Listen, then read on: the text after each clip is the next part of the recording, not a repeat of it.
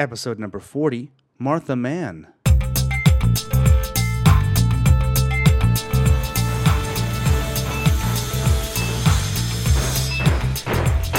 All right, cut to edge of stage. Great. All right, color frost. Check. One, two, three. Check. Stand by, please. House to half, house out, running cues 1 through 10, down Welcome back to the Title Block, a podcast about Canadian theatre designers, their history, and their craft. And I'm your hostess, Michael Cruz. And this week, a deep and delightful interview with venerable Canadian designer Martha Mann. Once again, uh, this spring, of course, my studies took over for a little bit, so it's been almost two months since we had an episode. But I am back, and we'll be conducting new interviews over the next month in hopefully Stratford and Shaw. Uh, as well, the Bellows continues to meet, and there will be more Bellows episodes out soon. Now, Martha Mann began her career as a costume and set designer in the 1950s. Can you believe it in Toronto? So she knows what Canadian theatre is all about. Uh, she's done extensive research actually into the amateur movement, which is what uh, the modern professional theatre movement in, in Canada came out of. Uh, and we talk about that in this conversation as well. Uh, you may remember her most for her clothes in the very popular Canadian films about Anne of Green Gables from the 80s and 90s. Uh, and she's worked extensively in opera all over North America. Just before we get to the interview, I want to remind you again of the Patreon page for this podcast. Please find us at the Title Block Podcast there and help me to produce the show. I just made some more purchases of microphones to support the Bellows work and other panels discussions, so some more help to pay for that equipment would be great. Uh, and as a reminder as well, that if you use this show to teach your students about the history of theater design, let me know. Email me at thetitleBlock at gmail.com or drop me a message at my Facebook page or Twitter at the Titleblock CA. Now, join me and Martha Mann as we stumble right into a conversation in August of 2016 about her long and fascinating career as a theater designer in Canada.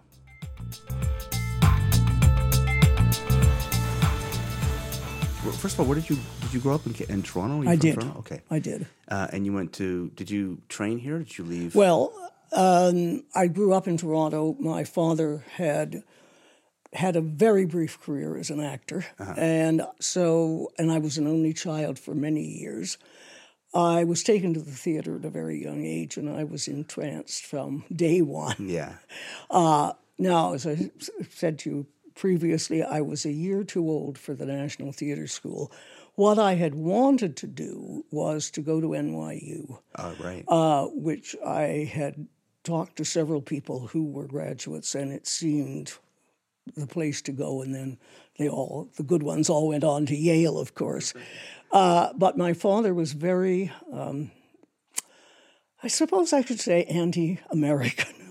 And in those days, people just didn't rush off to go to school and did what their parents said. And I, and the short version of that is that I didn't end up going.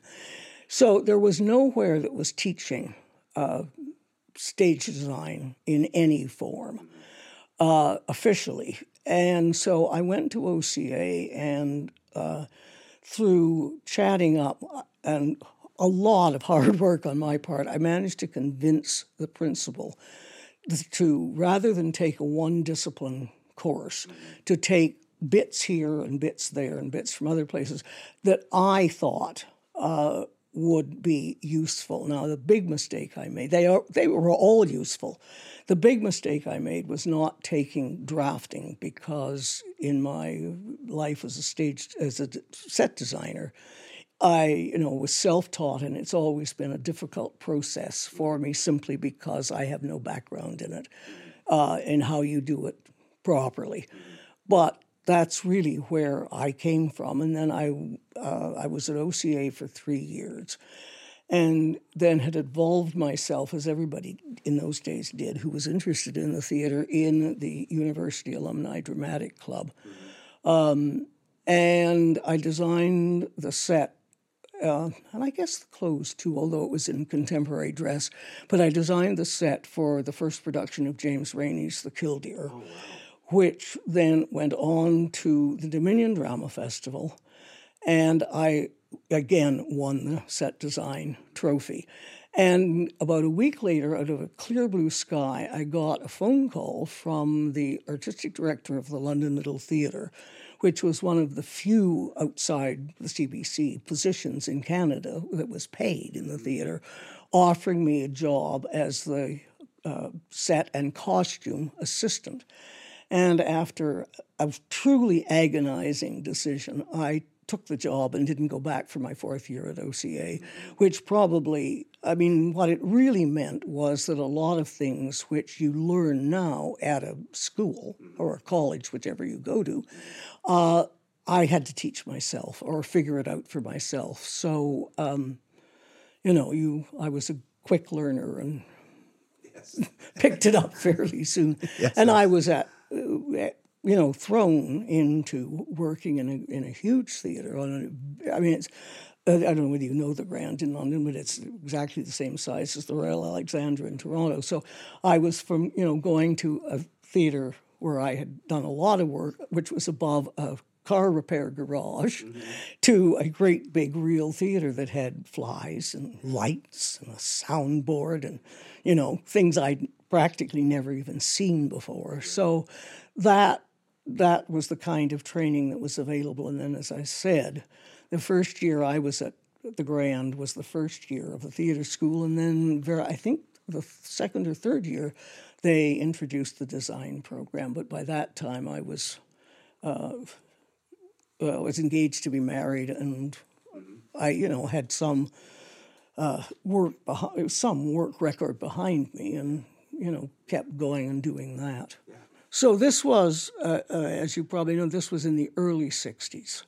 Uh, 60, well, the, the drama festival was in the spring, the summer, of the spring of 1959, and then I went to London in 1960, and uh, and they had always had uh, somebody who, again, like myself, was completely self-taught uh, as a designer uh, since they started. It was an interesting thing. That was a totally amateur theater with a lot of money and a lot of very talented actors, but they had always had, and it was a, an IATSE house, so the sets were taken, I mean, the building was taken care of, but they'd always had a designer, which I always thought was interesting. And how uh, how long had they been around? Oh, since the, I think the theater sort of became the Grand and the London Little Theatre in the 1930s. Oh wow! So that's a Yeah. venerable. That's yeah, it was, it was venerable. yeah. Uh, and the designers they had picked from. Do you know where they came from? Was it local? Uh, Was it- yes, well, some of them I do. Uh, Mark Nagan, I believe, was originally from Montreal, but had come to Toronto to, I think, go to the art college, but that I'm not positive of. And then my predecessor was Wilf Pegg, who was a graduate of the U of T and was just um, interested in design and had designed a lot of sets for various community and amateur theater in Toronto. And uh, as I said, he was there for about five years. Um, let's just step back a minute while you were in OCA. Yeah. You said you, was- you work with the university alumni. Yes. theaters. Now, were they part of OCA or were they a separate? No, company? they So were uh, that. totally separate. They were probably one of the, I mean, there was a lot of very good amateur community theater in Toronto, but they probably attracted the most interesting actors. I mean, you, you had to be a, a woman, you had to be a university graduate to belong, but of course the men, male parts were always invited. And I mean, a lot of well known Canadian actors, William Needles, John Colicos, uh, other people, Ron Hartman, other people started by, you know, acting in those plays and getting some kind of attention often through the drama festival. And then when there was uh, a, a theater to go to act in in Toronto, they did, and most of them were radio actors. Or else they did something else and they were actors as a hobby. But um, a lot of the people who appeared with the alumni were, in fact, from the Toronto radio actors community, which was very strong and fairly large. And uh, the uh, this is the predecessor of what we currently call the alumni theater. Is that Yes, right? it is, So that's, exactly. that's the long history of that. Yeah. Um, Yeah, and that's a history I'm completely unaware of, which Yeah. is really it's a deficit. This is why I'm doing this. It's a deficit in my understanding of where we come from. I, I I've always been um, quite aware of the large amateur Yeah. roots of most Canadian theater, uh, but it's incredible that the um, not only that that it's where professional theater came from in Canada, rather than sort of a training ground for people who then go No. up to another level. No, It's it actually definitely where professional theatre. Well, read my chapter in the theatre history of Ontario that my husband and I co-wrote, and it's about the amateur the amateur theatre movement. That's terrific. I will definitely do that. What's the name of the book? It's the it was it's part of that series uh, of Ontario history, and this is the history of theatre. Or uh, yeah, it's Ontario theatre history. It's called, Oh, right, but it's part of a huge series that's ongoing. I mean, there's you know the history of the canoe, right? the history of this and the history of that, and the theatre is just one of the things it's a history of. It's very comprehensive. Yes. That's excellent. And what kind of things did you study at OCA? Was it uh, sort of all? Yeah, I well, I spent a lot of time with the interior design people because uh, I'm not, I don't draw particularly well like some designers do, and I knew that that was an area that I really had to, you know, concentrate on. And there's a great difference between designing the lobby of a hotel and a set for Oklahoma, but the principles of design. I mean, good design is good design, and bad design is bad. And uh, so I spent a lot of time with those people. I did a lot of, I spent a lot of time with some of the hand uh, design, in other words, weaving and sculpture. Um, which both of which I would have liked to pursue, but I never had time to get back to them, so to speak. And then I did as many drawing classes as I could. I was the bête noire of most of my teachers, but that as well. is not an unusual, yes, unusual thing for theater designers as well. Yeah. Especially when they're trying to, you know, get their own training together, independent of some sort Yeah. of larger structure. Uh, and then tell me about James Reaney's play. So. Um, from what, and you'll have to forgive me because I'm really ignorant of this kind of part of history. Um, the we tend to, or in on the podcast in the past, we've spoken about this sort of rise in uh, telling Canadian stories uh, professionally and being well. Like this was the purpose of Canadian theater. Um, Well, I'm not sure that it was the 60s, but- purpose. I mean, I think it may have been in the minds of the writers and certainly some of the audience, but I think it was just the time had come to establish a uh, a theater in this country. But I mean that that aspect of it is true because I remember a very good friend of mine who was a drama critic saying to me once, you know. And he, he'd been living in England for many years and working. And he came back to Canada and he said, You know, Canadian plays are like, it's like a postcard collection. This play is telling you what it's like in Newfoundland, and this play is telling you what it's like in the slums of Winnipeg. And so that is, to a certain extent, that's true. Yeah.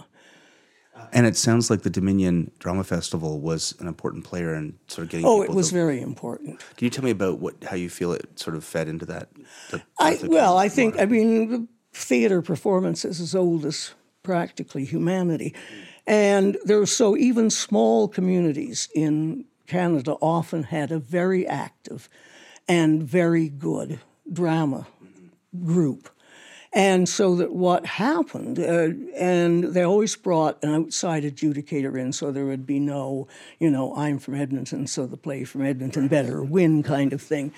Um, and uh, so that I think the the judging of the work at the drama festival was very sort of honest and straightforward, and a lot of people who you know came up as I say, I keep saying mentioning John Colicos, um, Al Kozlik, who was at Shaw for years, uh, Ron Hartman, who had won Best Actor prizes at the DDF, the Dominion Drama Festival, then went on to hitch their wagon to either the beginnings of theatre in Canada or most of them went to England, but a lot of them did come back here and be the backbone of the early days of Canadian theatre. And it's interesting that uh, in a time like we still have discussions about the the the popular acceptance of design as a part of theater, Mm. Yeah. uh, and people understand it. It's not really talked about in in, in lay culture a lot. Mm. Um, but and yet at the time here, we're talking about the early '60s. There's awards for design in these plays, and so it was still something that was very important, obviously, Mm-hmm. Yeah. to the people who were organizing it. Um, how much? Um, what was the sophistic like? What was the sophistication level of the design that was being done at that time? It was And- wildly varied. Yeah. I mean, um, you know, if you go back to the, and, and I can't speak really outside of not even Ontario, just Toronto, but. Uh, you know, there was the Arts and Letters Club, and there were a lot of, as I said, very strong amateur groups. Uh, and some of them had, you know, artists who like to design sets and space and backdrops.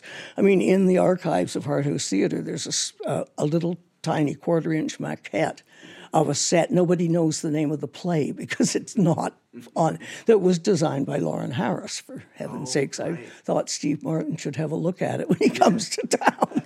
But so you always had, you know, a number of graphic artists and a number of painters uh, in any community around to, you know, look at and figure out sort of what stage design was about. But it was very much an amateur activity. But, you know, again, you have to remember that there were some very good theater magazines available. And I, I suspect that if you lived in Flin Flon, Manitoba, you probably, you know, looked at a picture and said, oh, well, this is what this is supposed to look like. And because the interesting thing we found doing the chapter on amateur theater was that you look at the program, and of course, everybody in the community who worked on it has to be in the program.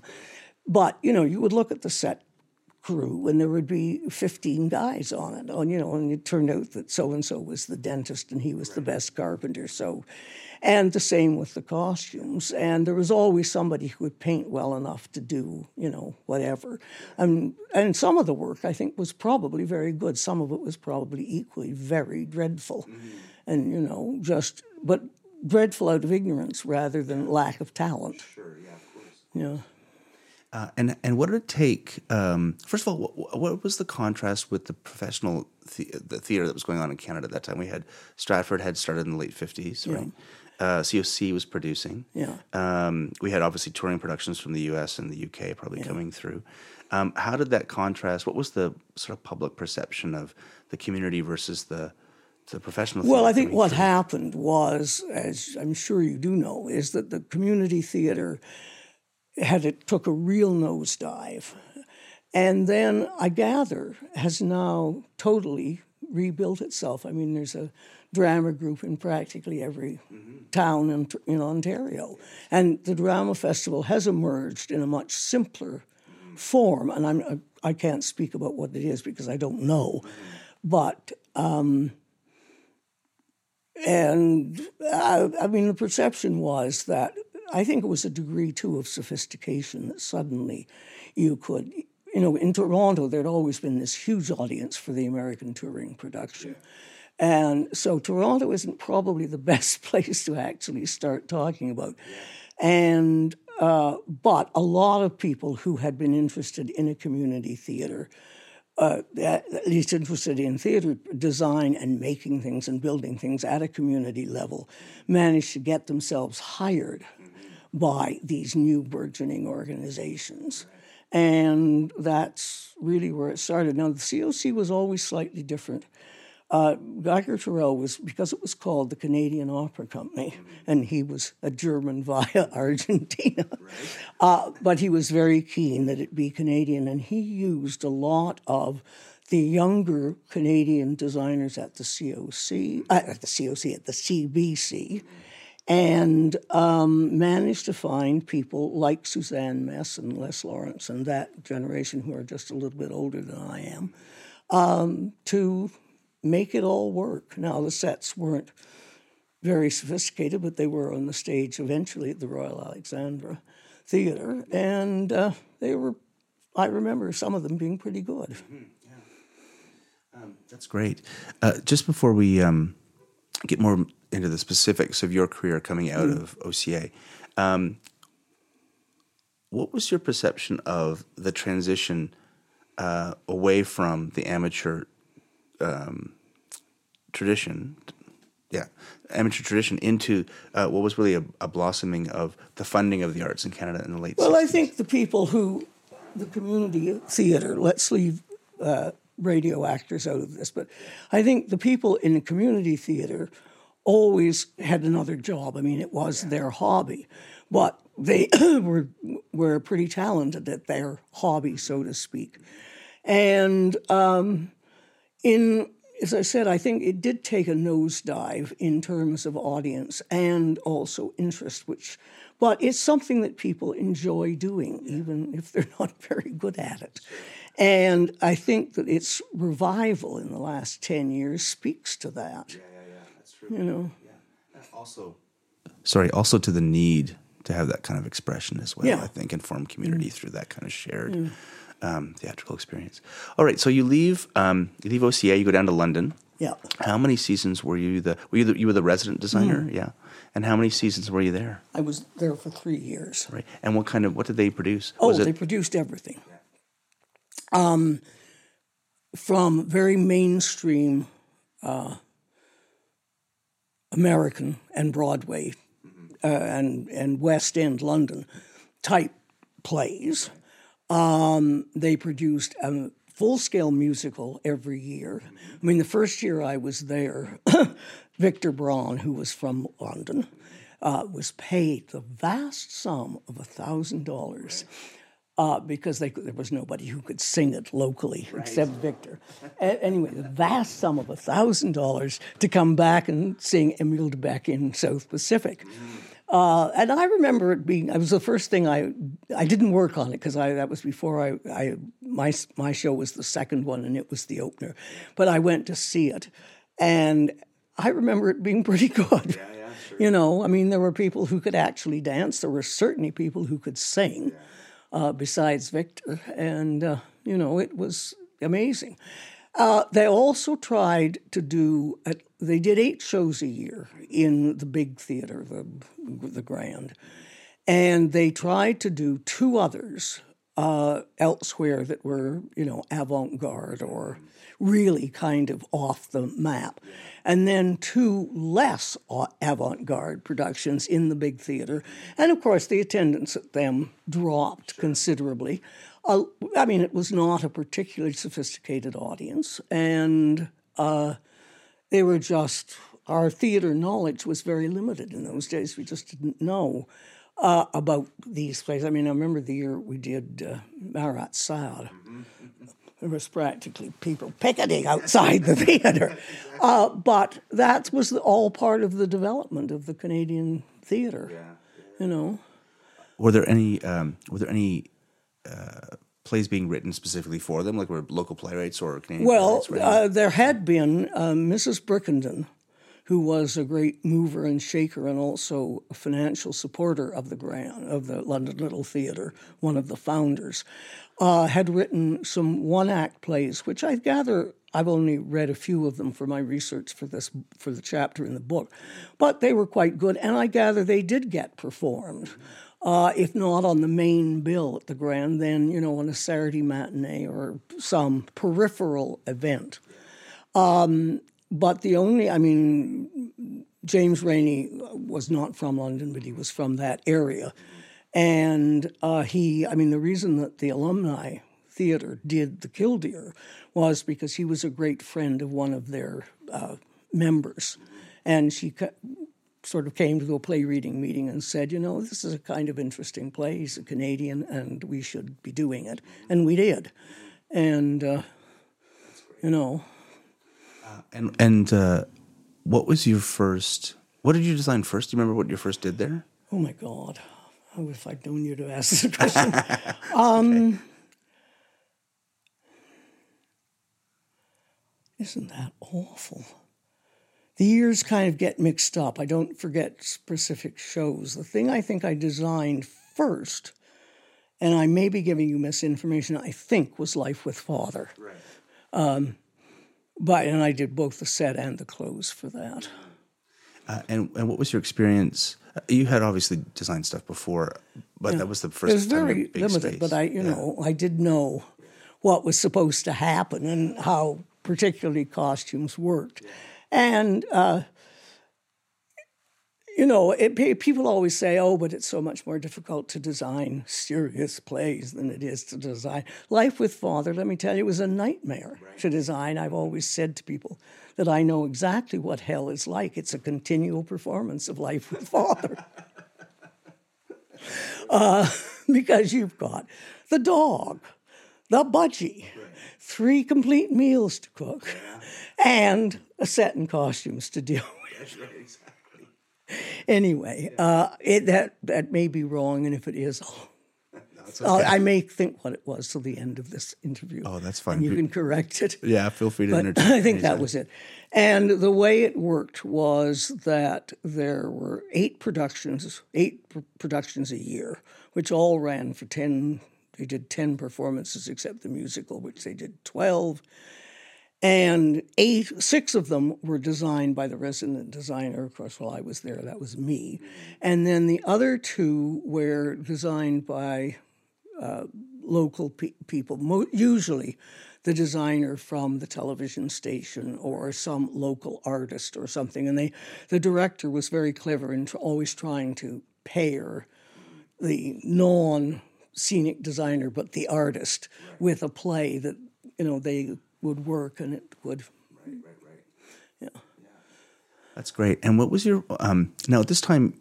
At this point, you were committed to working in theater. Was this was it still a lark, or was this something that you Oh were no, like, no, I was like, firmly committed yeah. to this.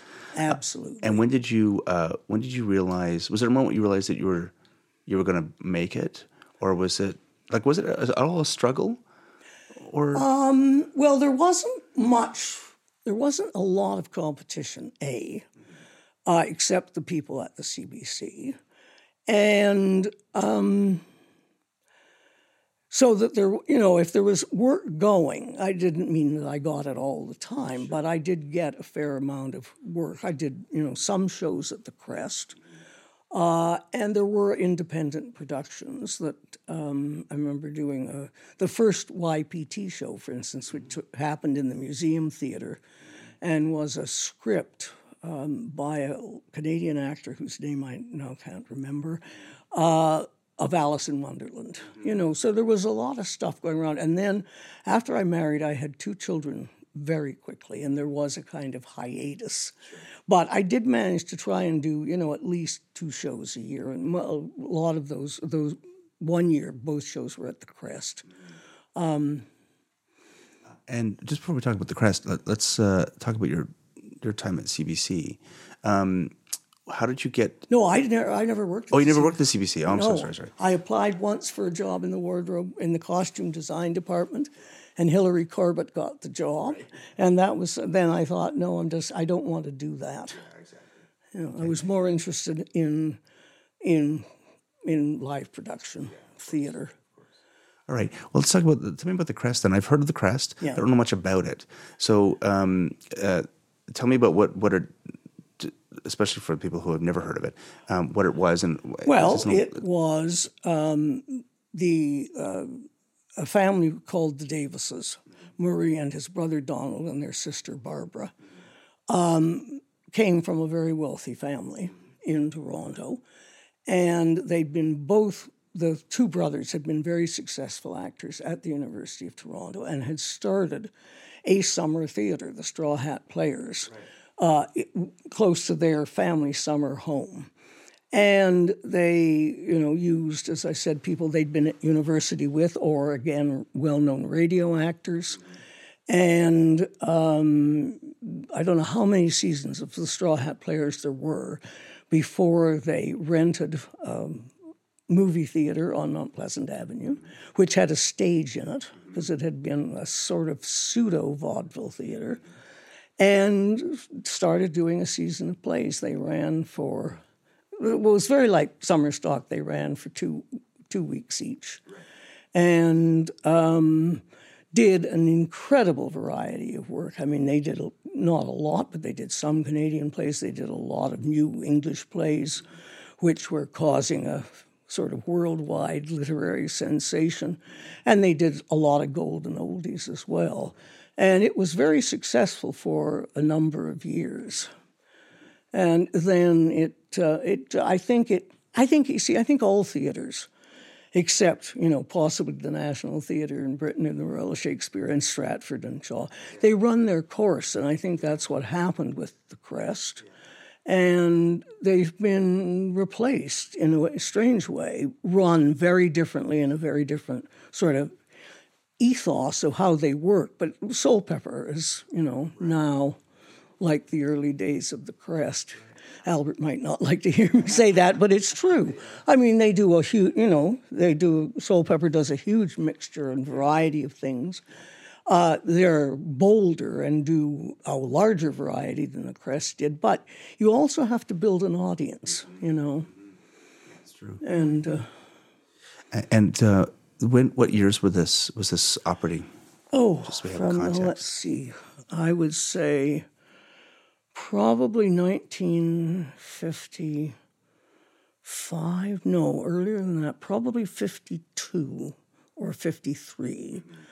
And when they closed, I I wouldn't be prepared to say it was certainly well into the 60s. I mean, I think it had a, had about a 10 year run. Yeah.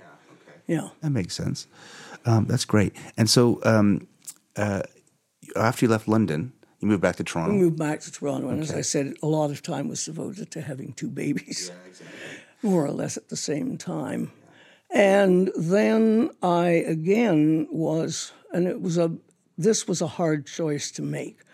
Um, I was offered the job at Hart House Theatre as head of design, and I knew that this was going to, in many ways, close me off from certain other theaters because I wouldn't be able to get away. I mean, I would either have to do the job at the university or I would have to continue to work freelance. And after a really hard fought decision with myself and my family, I took the job at Hart House because. I, for a lot of reasons. I mean, they were doing very interesting things. They had quite interesting budgets to work with. They weren't huge, but they weren't 50 cents for the whole thing. And I was there for a number of years, many years, until I basically academically retired. Um, you know, and then, we, I mean, when I first went there, we did four shows a year in Hart House because it was a part of subscription. And then the students did shows in the theater, uh, the old uh, uh, Russian Orthodox Church on Glen Morris Street, and that number varied. And I designed very few of those because the purpose of it was to be a student theater. And then when the University of Toronto bought the old Central Library building, there was a theater just sitting there waiting. So we moved out of Hart House uh, and did only six productions at the Robert Gill Theater. And um, it continues more or less the same until this day. The student audience, again, took a huge nosedive in the 70s. And now, the last couple of things I've seen there have not only been very good, but they've been practically sold out. So there is now a, an audience on the campus. It's come back to that. Excuse me. Certainly. Uh, which is a good thing. But as you know, even if you're not lighting things, there are now theaters springing up all over the place. Oh, I mean, you know, a theater above a cigar store or whatever it is, and down in a pizza place, I think, on the Danforth. And, you know, I look at the entertainment page now and I have to figure out where on earth the XYZ or whatever it's called theater actually is. You know, and it turns out to be in the basement of a garage on Alcorn Avenue or somewhere, you know. But I mean, and I think that's a very healthy thing. Um, and then, of course, I mean, the, the huge thing we were talking about design was not only the theater school, but now there are so, I think, probably if we examined it, too many. But um, I'm not sure about that. Theater training programs in colleges and universities right across the country. And I mean, what that means is that a lot of people, you know, go through the program and only the cream rises to the top. Um, for various, you know, reasons, people change their minds or whatever. Absolutely. Uh, let's just go back to the Hart House for a second. So, who were you working with there? Who was there? Was an artistic director? Yes. Uh, well, I worked there as a student at the art when I was at the art college for Robert Gill. I did two shows for him, and then um, And, and just so just I'm going to interrupt you. What was it like working with him? Because I don't know a lot about him. Um, well, he he was a genius in many ways. He knew exactly what he was dealing with and what he was doing, and he had a real eye for spotting talent. I mean, he seemed to be able to tell in the first 10 minutes whether somebody could act or not. And he was very encouraging of designers. Now, there weren't a lot of people. I mean, there, he occasionally used people who were in the fine art department. And me, I I I was thinking how the how it actually worked. I met him and was talking about design. I, I met him socially and was talking about design, and about a year and a half later, he must have remembered who I was, or somebody told him, or something, because I was still at the art college.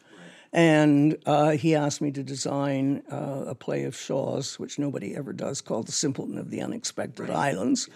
And then the next year, I designed something else for him while he was there. And then they tried to make it into a professional theater, and that didn't work at all. There were two or three seasons of two, I guess, yes, of that. And then it went into serious decline because the Drama Center, uh, I mean, as a student theater, it went into serious decline. Then the Drama Center was able to kind of bring it back up to a certain degree, but they had always had a great deal of difficulty uh, getting a student audience, mainly because sometimes the choice of material was was unheard of. I mean, you know, people aren't going to plonk down that kind of money for something they know nothing about. Mm-hmm. Um, so the mix of things they do now is, I, I really think, is what's brought it back. Is that you know they do a musical every year, mm-hmm. and so you go and see that, and then you think, well, that wasn't too bad, so I'll go and see something else. And I mean, they haven't brought the subscription up like in the days of Robert Gill, but it's it's coming back mm-hmm.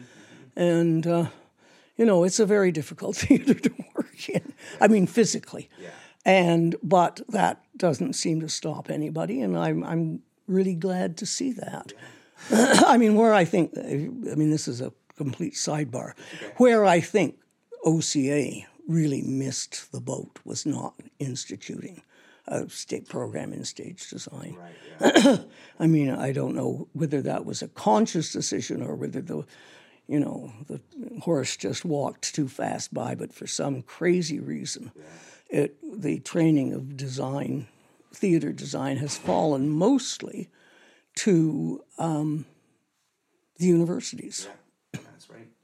Yeah, I always, I always, sorry, I always found that kind of strange as well. Yeah. Was, yeah, it didn't have those programs. Yeah, well, you see, if you look at, if you read biographies of, for instance, most French Canadian designers of, you know, the late great Francois Barbeau and people, they all went to l'École des Beaux Arts, uh, you know, which is like an art school. It's not a university.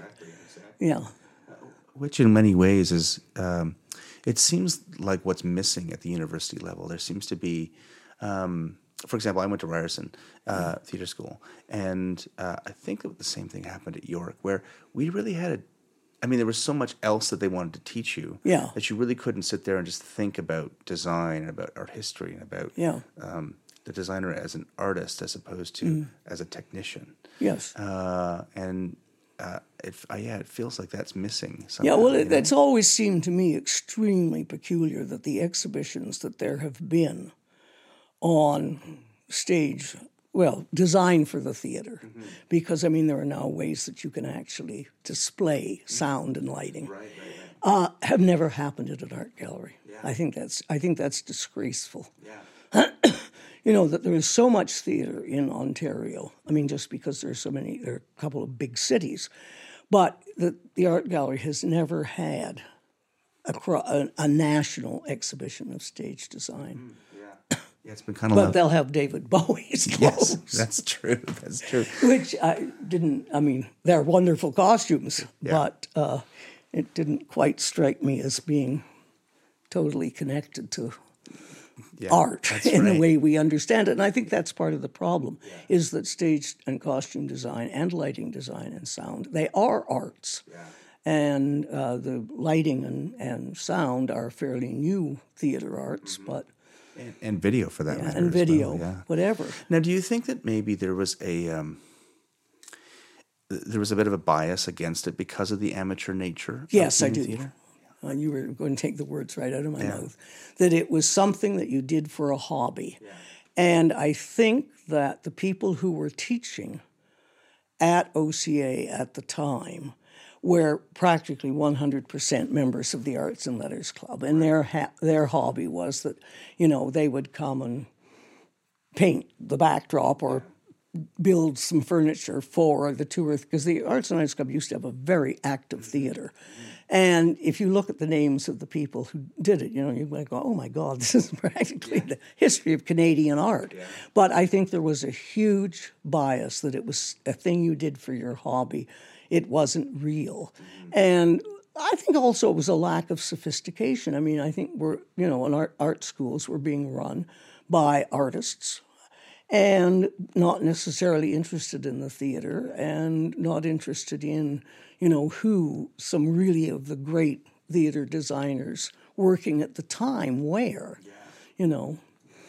I mean, I'm, I, I always used to say this when I was a student. I think if you'd stopped 10 instructors at OCA who were wonderful teachers and said, Tell me what you know about Jo Mielziner, you know, they would have looked at you blankly and said, Well, you know, does he go to the school? Right, yeah, exactly.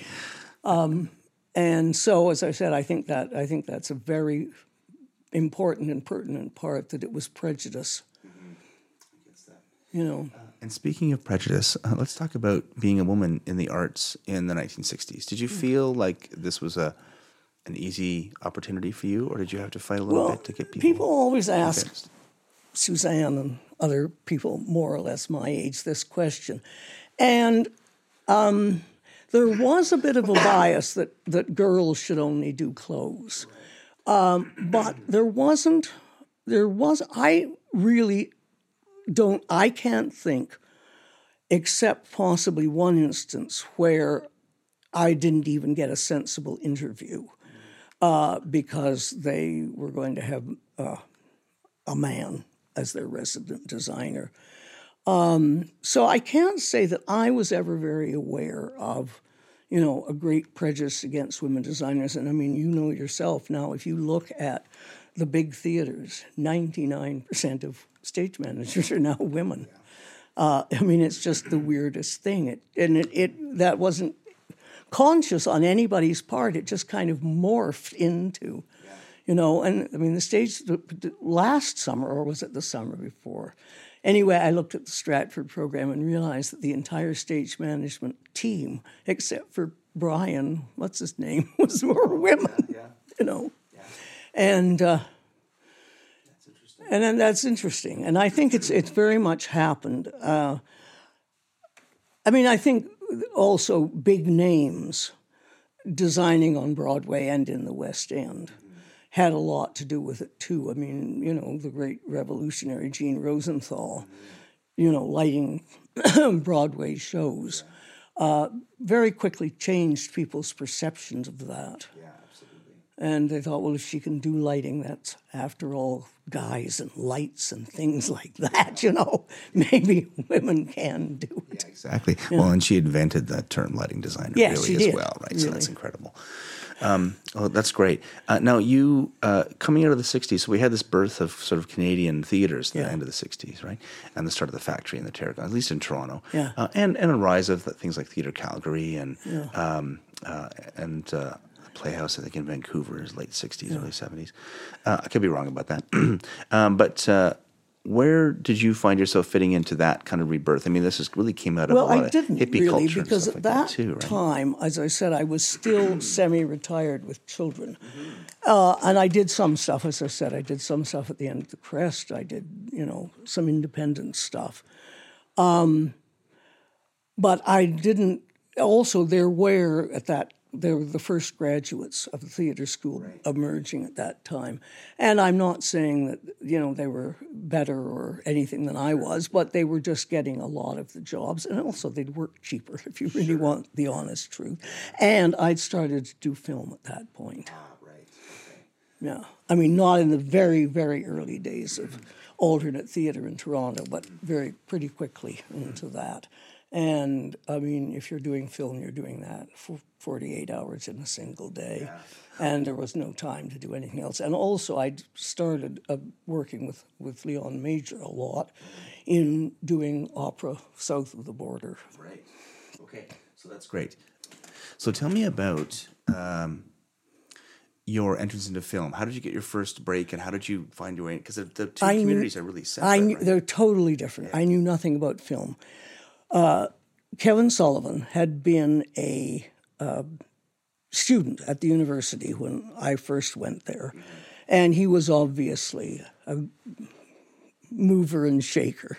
He when he was, I suspect, when he was three years old, but when I knew him, he was more like nineteen. And he had done a small film. He was always interested in film, not the theater.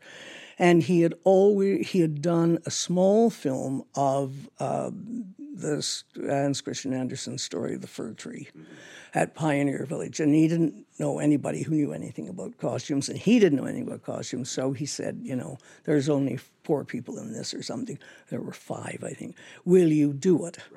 And I did, but it was basically I just found the costumes, fitted them, and they the, the set was Pioneer Village, so I didn't have to do any of that, and off they went. And then he did. Um, what was next? I guess the film about Krieghoff was next, which I did with, and I had a very good assistant who had had some film experience because she had been to a film program, I think at Calgary. And uh, then he did, so that was the Canadian. That's Canadian. that was a Canadian film. Yeah. It wasn't a feature, it's a short hour Right. long drama about Krieghoff the painter. The Painter. Yeah. And then after that, what did he do? Can't remember. It's irrelevant.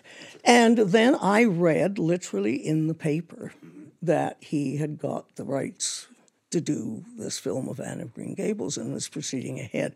So I phoned him. That literally, I got up from the dinner table practically and phoned him. And um, because he knew I knew what I was doing about clothes, excuse me. He hired me, and it was a, as you know, an incredible success. And you only need one success like that before you get to be, if not the flavor of the month, at least the flavor of the day or the week. And uh, but as you also probably know, f- film for me is is a young man, a young person, not young man, young person's job. Uh, I mean, it's physically hard work, particularly if you're doing a lot of exterior stuff.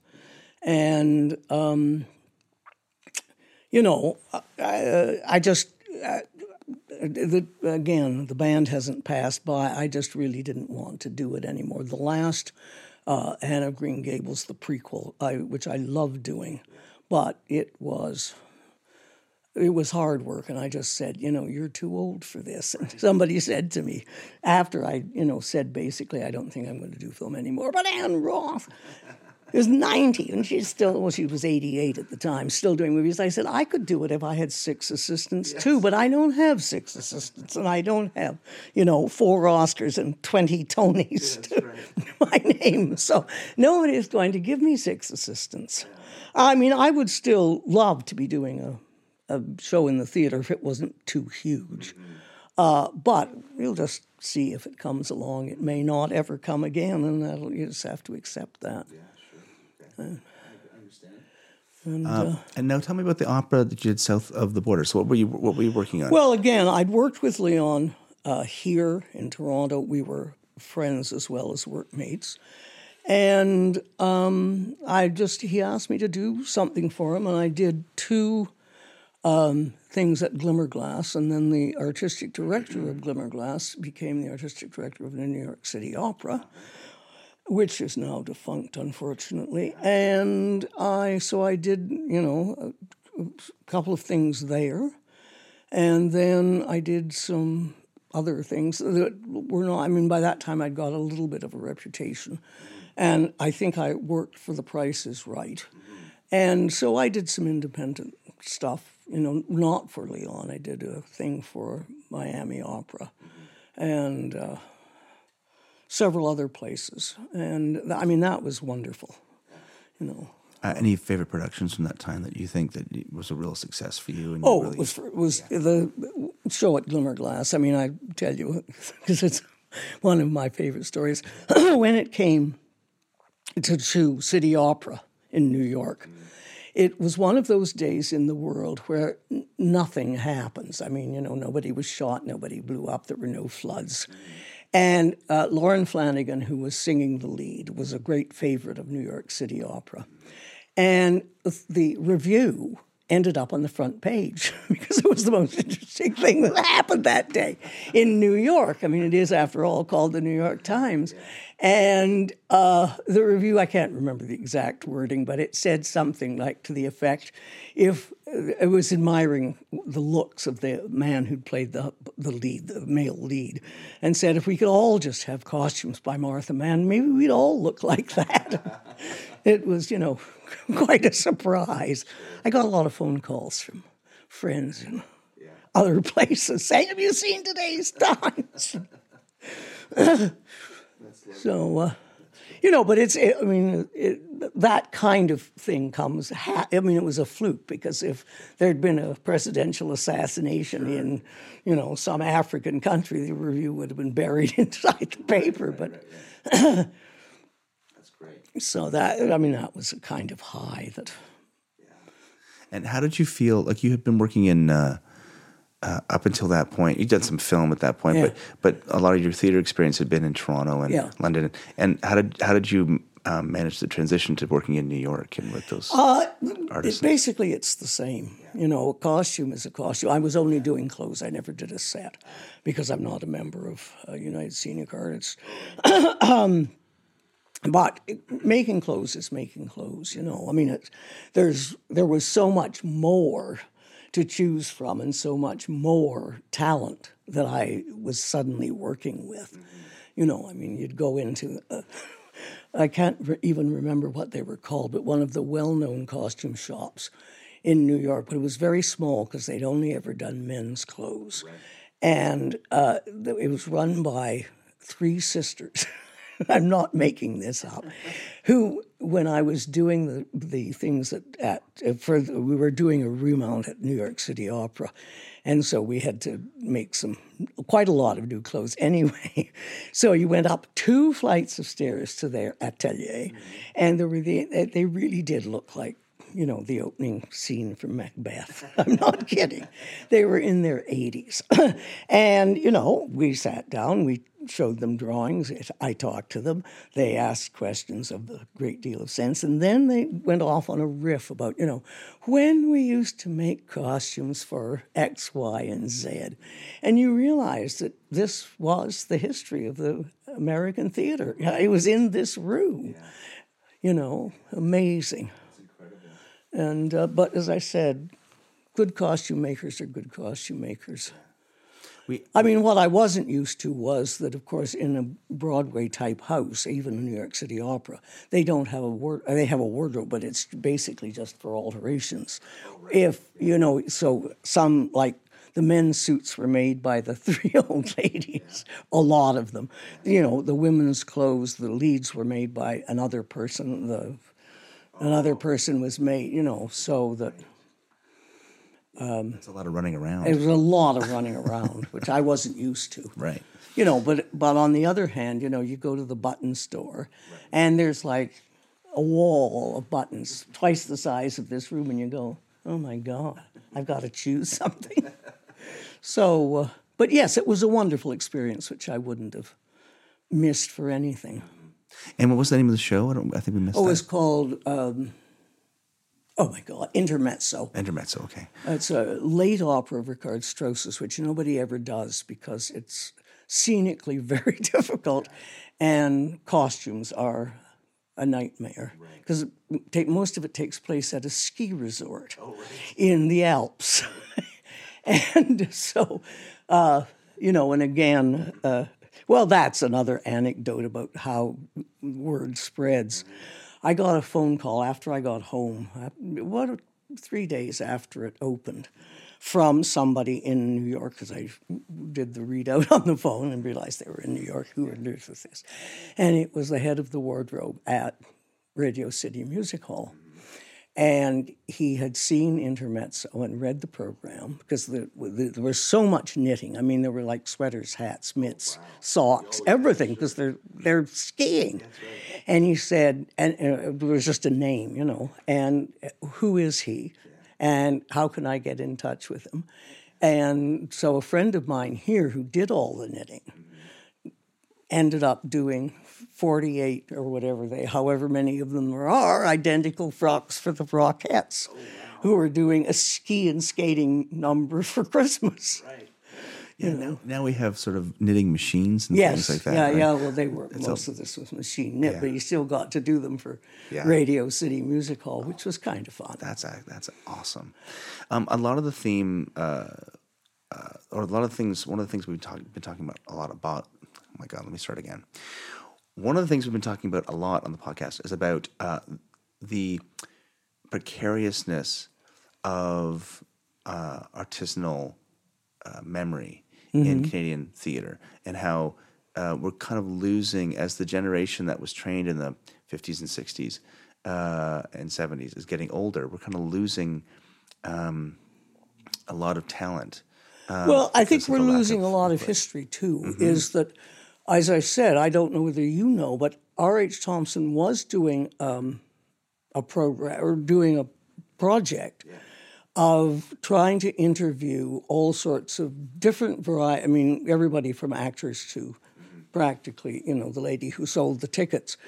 Uh, for the Canadian Theatre Museum, and I don't know whether that program is gone nowhere or whether it's still happening and nobody wants to talk to me. But no, I do think that this is true. I mean, I think that an awful lot of, for instance, you know, in the 20s when Hart House Theatre uh, was a going concern uh, and doing really the best, you know, non or the best native theatre in, it wasn't Canadian plays, but it was Canadian performers and everything. And as I said, nobody got to talk, nobody had the brains to talk to anybody. And when they realized they should be doing this, half the people were gone and the other half were 85. You know, it was just, and I think this is still happening, you know. Uh, I mean, I just think, you know, oral history, if that's the only way you can do it, is wonderful. I mean, I remember it has nothing to do with the theater at all, but being to a fabulous exhibition of it was called Wartime Britain at the national at the it's not national it's the the War Museum in London anyway whatever it's called. Yeah, uh, the Imperial Imperial War Museum exactly.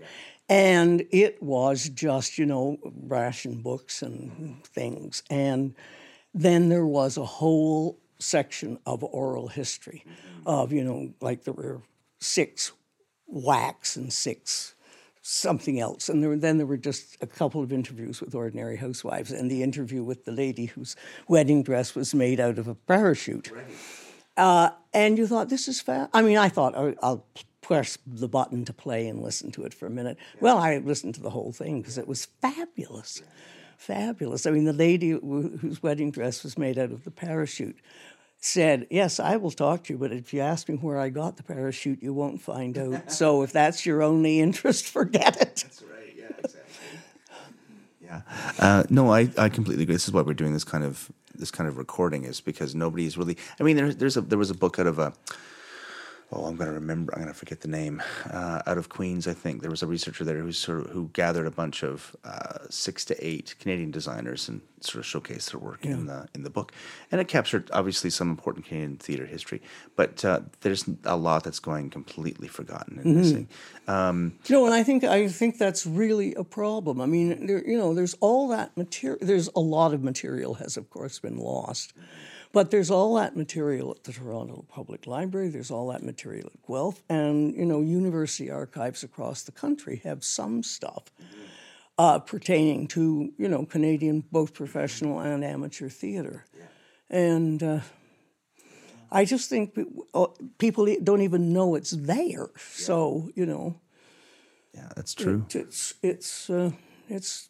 I, I just think it's a huge problem that we're just letting so much of the, you know, we know so much. I mean, we know every time they took a breath about the group of seven. Quite frankly, you know, but something that is an ongoing process or has an ongoing process in this country, we're just letting huge gaps develop because we don't know anything about it. Yeah, exactly. Uh, I know that one of the problems I spoke with Pat Flood about this down at Guelph um, is that they uh, a lot of the archives. I mean, uh, blueprints and uh, scripts and things like that can preserve, you know, rather well. Uh, but things like uh, maquettes, Yeah. uh, which are sometimes the only record of the actual how all the pieces fit together in a design, uh, take a lot of work to restore and to archive. Um, and there's a probably there's a combination I think of lack of funding and lack of interest in uh, archivists. And also with the work. maquettes, it's lack of space. Yeah, and then you have to store it. Something as simple as lack of space. Yeah, absolutely. Um, great.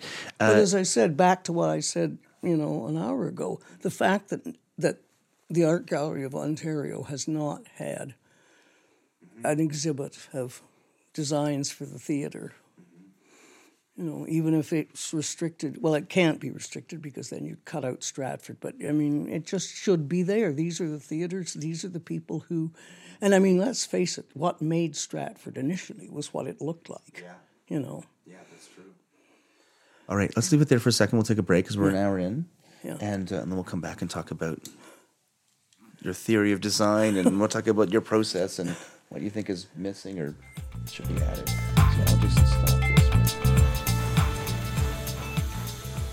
Hi there, I'm interrupting briefly to ask you once again to support the title block on patreon.com. Click on support the show in the show notes. This will bring you to my Patreon page where you can donate a small amount every episode. I'm just asking that you help to cover the cost and help me to continue to capture the story of Canadian theater design. Go to patreon.com slash the title block podcast and donate a couple bucks an episode. It really helps.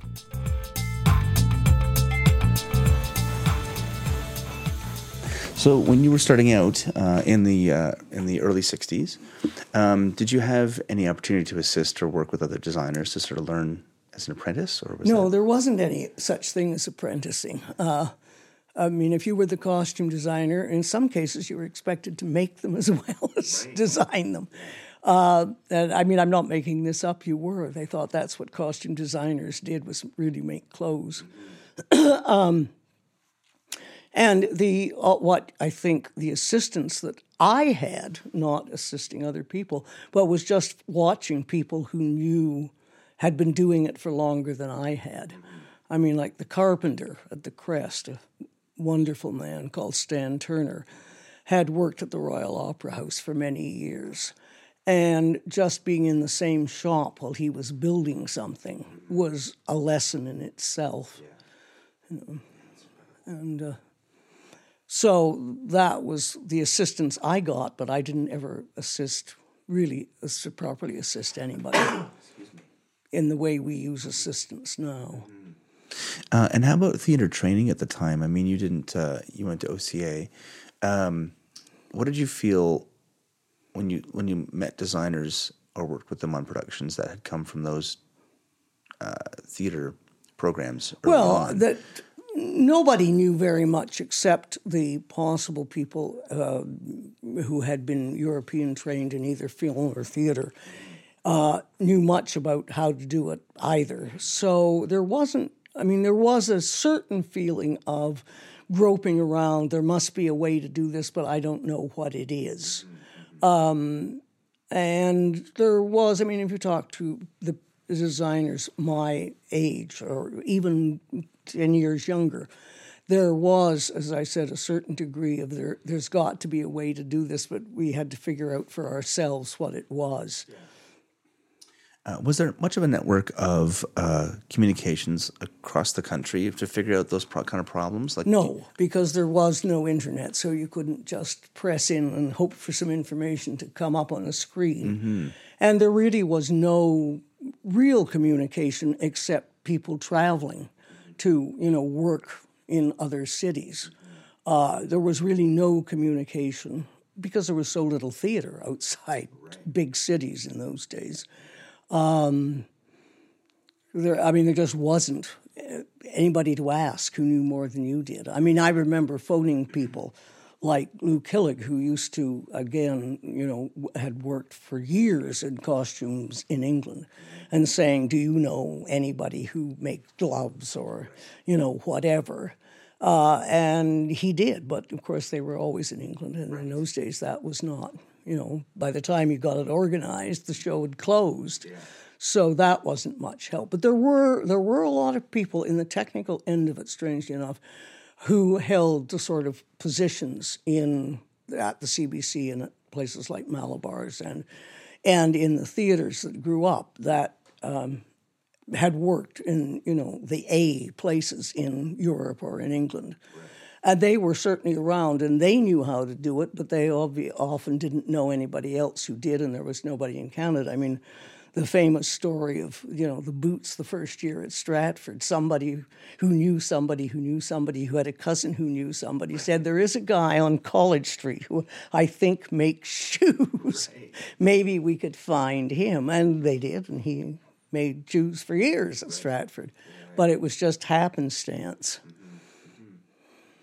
Uh, let's talk about some other highlights your career before we move on to sort of more structural questions. Um, uh, after you uh, when, coming into the 70s and 80s so first of all what was your film career? What was the arc of the film career? You did that up until like only Yeah, the last ago, thing I did was in 2008, I yeah think. so fairly, fairly Yeah. recently. Um, in in the uh, 70s and 80s then where was the bulk of your work coming from? Were you just were you freelancing Well, I was freelancing, yeah. whoever would hire me. yeah yeah. And what about um, uh, what were some uh, show highlights? Like what would you what do you remember that was like a really important show for you uh, during that period of time? Or do you? You can take a moment. You to the pressure. um, well, I'm just thinking after the Anne of Green Gables, which certainly wasn't in the 60s, it was later than that, but after the success of the movie, I became the sort of Anne of Green Gables guru of Canada. I mean, not only did I get fan mail, which was a real surprise for a designer, but I also did the musical uh, out at Theatre Calgary, which was a lot of fun because it's an entirely different, you know, thing. It's a it's a musical. They sing and dance and uh, do a lot of that sort of stuff. So it was that was great fun to do, and it was it was a highlight because you know I knew what I was doing, and it was basically you know we're not just recreating the movie, which is what of course the kids who came to see it were hoping to see, but we did most of most of the stuff was there. yeah So, and that was that was a huge highlight. And as I said, working in well, working at the New York City Opera was certainly a highlight. Yeah. And um, Yeah. And did you uh, did you have any connection to the Charlottetown Festival? Like they've done, they're kind of known for the Anna Green Gables kind of franchise out there. uh, right? well, no, I mean they're, they're still using the sets and costumes that are how many years old That's true. Yeah. because they're fabulous. I mean, they're very, they're, they're the crazy thing about those is, I mean, they're not using the same clothes; they're the same designs, more or less. The crazy thing about those is that they went to- totally out of fashion, right. but then they've been using them so long that they came totally back into fashion again, and they're really quite wonderful. Yeah, yeah, absolutely. All right. Well, let's talk about some structural things then. Um, when you now you had largely sort of to, to figure out your own process. Uh, when we were Yes, I mean, out. I was never a carpenter, uh, and painting is painting. So you know, you that's not much to teach yourself. Um, I mean, and I was never a great scenic artist, as I said, because I will freely admit I don't draw very well.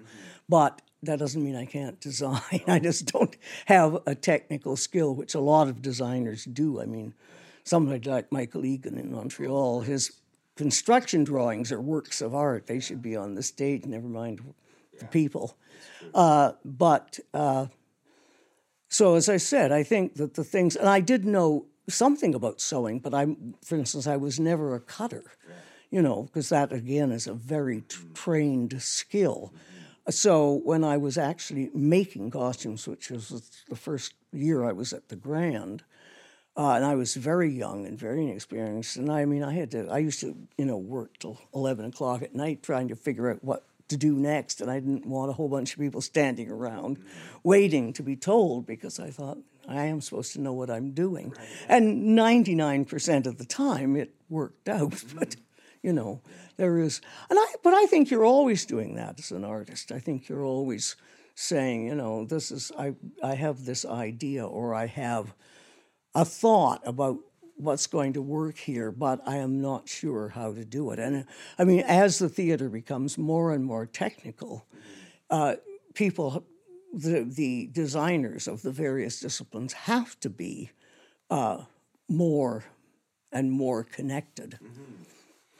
And how do you feel uh, about the idea that the designer's uh, vision is kind of mediated by the people who are implementing it? Like, do you uh, do you rely? Um, how much does that interaction change the design, or are you very specific about no, it has to be this way? And Um, it depends what it is. If somebody comes to me with a better idea, uh, I will listen and say, well, yeah, it is a good idea, but we're not having it, or yeah, let's try it. Um, but uh, yes, I am very detail oriented as a designer because I think that's very important, very important in what you're doing. And if I say it has to be, I mean, for instance, when I did the last thing I did before I broke my leg and my hip at the same time, uh, was doing the play about Glenn Gould at Soulpepper. And one of the things it says in the script, because Glenn Gould actually had two of them in his apartment, that his section of the stage is basically an Eames chair. Now, Eames chairs are two over two thousand dollars, and I said to the prop people, I don't know what we're going to do here. Either we're going to have Diane's going to have to cut the lines about the wretched chair, or we're going to have to, you know, fake it or do something because we certainly can't afford it.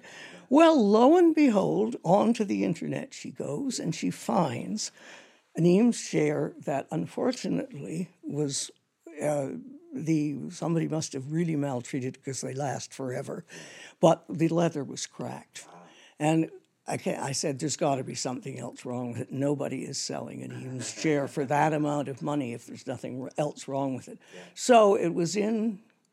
Was it in? No, it was further away than Newmarket. Anyway, it was somewhere north, and she went to see it, and that was all that was wrong with it was that somebody was selling it because the leather it needed to be reupholstered. In other words, so you know, we lucked out, and sometimes you do, and sometimes you don't. Mm-hmm. Um, I- I'm not I'm not a costume designer. I've never designed costumes, and I and I don't. I Didn't you have to make don't- a shirt at Ryerson? Oh Everybody made a shirt God, at yeah. Ryerson. Jean Charles Black made me make a shirt with mutton sleeves, and it was a terrible experience. If- uh, Especially since the my my model, I had, uh, God bless him, John Hughesman. He's a, he. I I think he's still working in. He works in uh, in the um, live uh, uh, live entertainment. The uh, sorry, the the the like the rock and roll um, uh, trade show. yeah, I think market, he's right? still working in those. Uh, and and he uh, I was he was my model, and so he's about six and a half feet tall, and he's a big he's a really big guy. so he's not like the normal. He's not sort of the paragon of sort of the average man. And I had to make this giant jacket for him, which was uh, I and I had never sewed before. It was a it was an experience that was I, I, you could write me. a book about guys making their shirt at Ryerson. It's true. It's very true. It was I mean, it was. A, I, I ended up taking costume history there because it was something that I felt was really important, Yeah. and I really enjoyed um, learning about the shapes and stuff. But I don't have an intuition about costumes, about how the body takes fabric and how Yeah. things are put together. So I've never done that. But um, uh, when you are like, ha- did you learn that? Uh, you must have had to learn that. In, more or less intuitively, because it wasn't. Did you have that opportunity at OCA? I did. I was always Yeah. interested in clothes. I was not particularly interested in sewing.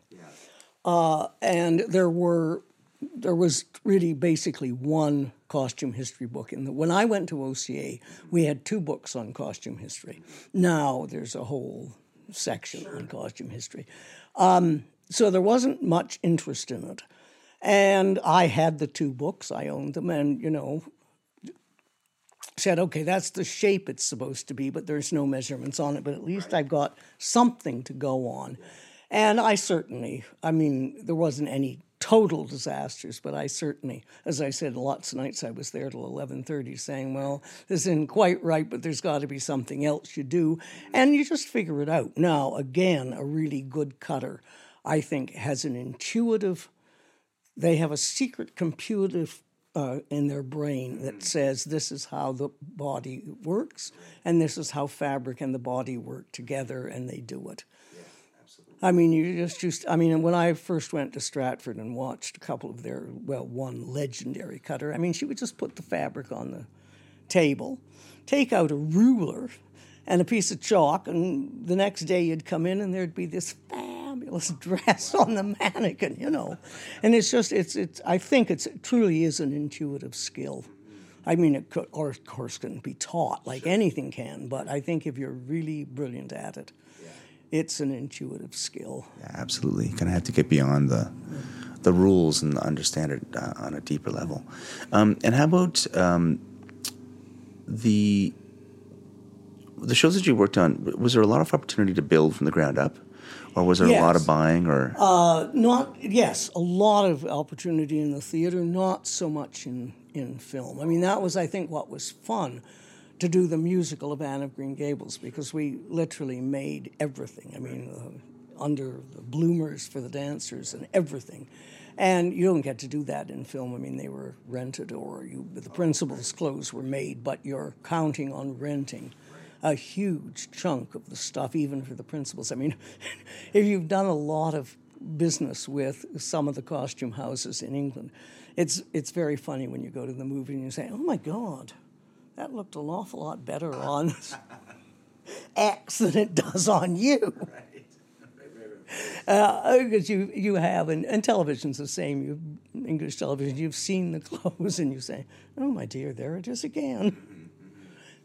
Uh, and how about your process of communicating what you want to the uh, to your cutters and to your wardrobe staff? Well, as I said, I, I, my drawing is not beautiful, but it's very explicit, and I know exactly what I want. And I think it's just a question of question and answer in both directions. You know, do you want the cuffs to actually close, or do you, you know, are they just buttoned, or do you want? And so there's always a lot of technical stuff, and then particularly in the theater, there is a lot of technical information about what they're going to do in these clothes. And I mean, that's the nightmare when you know, somebody tells you two days before it opens. So, didn't anybody tell you that there was a quick change here? Uh, you know, and if you're doing something that's slightly experimental, it's then it's both you and the cutter. I mean, I, I, for instance, with the Julius Caesar, I had this idea about how to about armor, and I'd never seen it or I never made it, but I was sure you could do it, which was to make it like it was all leather, and it was to make it like a quilt. It's called trapunto oh, quilting, where the top is bigger than the bottom piece, and you stuff it so that you get very three dimensional. So we made at least two, if not three, fronts out of you know leather scraps and junk at Stratford, so we weren't wasting money to make sure that this was a good idea. And then once we'd figured it out, you know, they just churned out a whole army of Roman soldiers. Right. And uh, was there? Uh, I imagine at Stratford, there's a lot more opportunity to do that kind of experimentation. In there is, theater, but like every uh, art in the world now, money is getting shorter and shorter, and. Um, I mean, I find Stratford, which I think is a good thing, on lesser characters using costumes that they do minor alterations to, but basically, because rather than why are they just sitting in a warehouse hanging up, yeah. you might as well do something with them.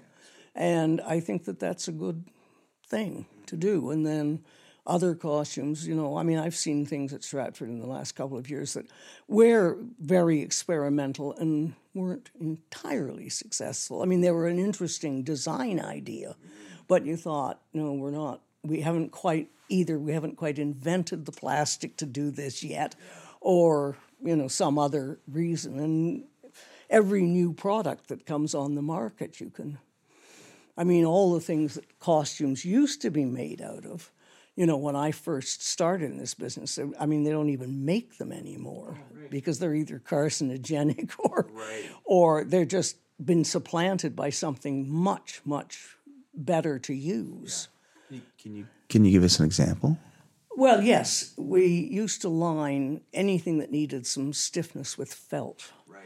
Well, now, you know, you don't do that because A, it's hot, B, it doesn't launder, and B, it's just nasty. Now, you still have it, there's still uses for it, but it's not that everything you make has to be have six layers of lining in it. I remember uh, uh, when I was working at Blyth, uh, we did a show that was taking place on the East Coast. Uh, and uh, Jerry Franken had to wear a boiled wool sweater Yeah. for the whole production, and he was because he's supposed to be on the you know on the coast and in the ship, and it's really cold, Oh, my. and you're in this giant like summer theater, which was extremely hot already, and he's wearing this giant boiled wool sweater. It's the bane of his existence for the Yes. entire run of the show. He hated it. Um, but uh, I guess now there's more. I mean that that was what was like somebody had donated it or was in stock or we found something that looked right. Yeah. But I well, I imagine remember there's- years ago, I, I can't say I'll run up and bring it down to show you, but there was a, because I don't know where it is, but I saved it, a hysterical article in the magazine Opera News about costumes I have worn. And they were interviewing really top of the line voices, you know, like Placido Domingo and people. It wasn't somebody in the chorus, and they had found either the whole costume or bits of it, and they were photographed in it. And the gimmick was that they all made terrible faces, and it was a, but it was a very serious article about, you know, saying that they were asked to, you know, do something, and the clothes just made it impossible, and then what do you do? Well, you have to figure out what you're going to do and do it because if you, I mean, that's the problem with his people who reproduce historic clothes like totally accurately. This is this is a play. This isn't a museum. Yeah, exactly. And uh, what can you do? Yeah, in much the same way as you know, you don't build the back of the house behind backstage. You Yeah. don't have to show the exact corset Yeah. or the understructure that makes it so uncomfortable from 300 years ago. Um, that's great. And uh, what uh, as well, it's I think it's really interesting to talk about the perspective that you have, um, you know, that of the theater that how it's changed in the past 40 years, and not Oh. just in not just in like uh, generally, but uh, from your corner of the of the world in theater. Like how? do Well, you I feel think that- well, my corner of the world, I think, is exactly the same as everybody else who's in the design fields. Corner. Oh, sorry. I'm sorry. Corner of the world is that we are much more experimental. Uh, we're using much more interesting materials, and I mean, my the basic thing for me is that design on the stage has to tell a story, and if the story's not right, somehow the experiment hasn't worked. I mean, if you go and you, I mean, and I've seen many plays like this, you sit there and you go, what is this supposed to be? You know, uh, I could, I won't name names because that's not what we're doing, but, uh, but I, this, the, the play has to tell a story. And I think that realism still can conjure up on the stage. I mean, it can be quite wonderful. Uh, sometimes it total realism. This isn't a movie; it's a play. It doesn't have to look quite like this. Can also, but it, the story it's telling has to communicate itself just as much as the actors do to uh, the audience, and that's why I know that a lot of people hate plays with no curtains. But as a designer, I always like that because then I get a chance to sit before it starts and look at the set. Whereas usually, if the play is good enough, you're not paying much attention to the set. Uh, and um, you don't get to see it. So, and I think that, I mean, I think Peter Brook, as much as anybody, did everything to change that. Said that, you know, four feathers and a red nose from the dollar store, and you can do a brilliant Midsummer Night's Dream. And suddenly, but I think sometimes people get ideas that they're just they will never work and unfortunately they get themselves onto the stage and they never work and they never will work because the story is is become so incomprehensible by what's going on that the poor actor you know, is just fighting the whole time with what's around him and what he's wear or she is wearing. absolutely And uh, I, we had spoken briefly the, la- the the first time, or I think the only time that I've been uh, that I'd met you before is during the process of. Uh, we're going to talk. Let's talk about you know. Let's start it back up a se- for Yeah. a second and talk about the ADC. Yeah. Because I've spoken to a couple people about the start of the ADC and its purpose and the and the and the feeling.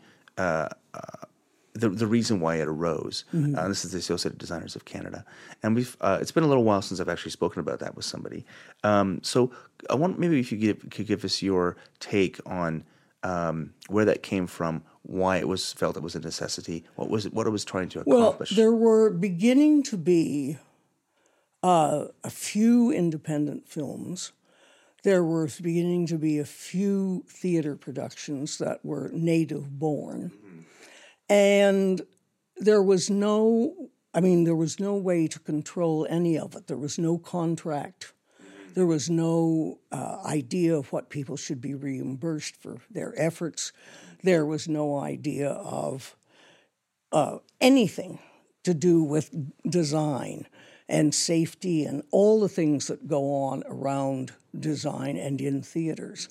And um, as I said, it was primarily people at the CBC who were um, beginning to do theater stuff as well and realized that they needed some kind of protection and some kind of controlling body. And um, I don't know uh, how many people, I think it was a lot of, you know, person A talked to person B.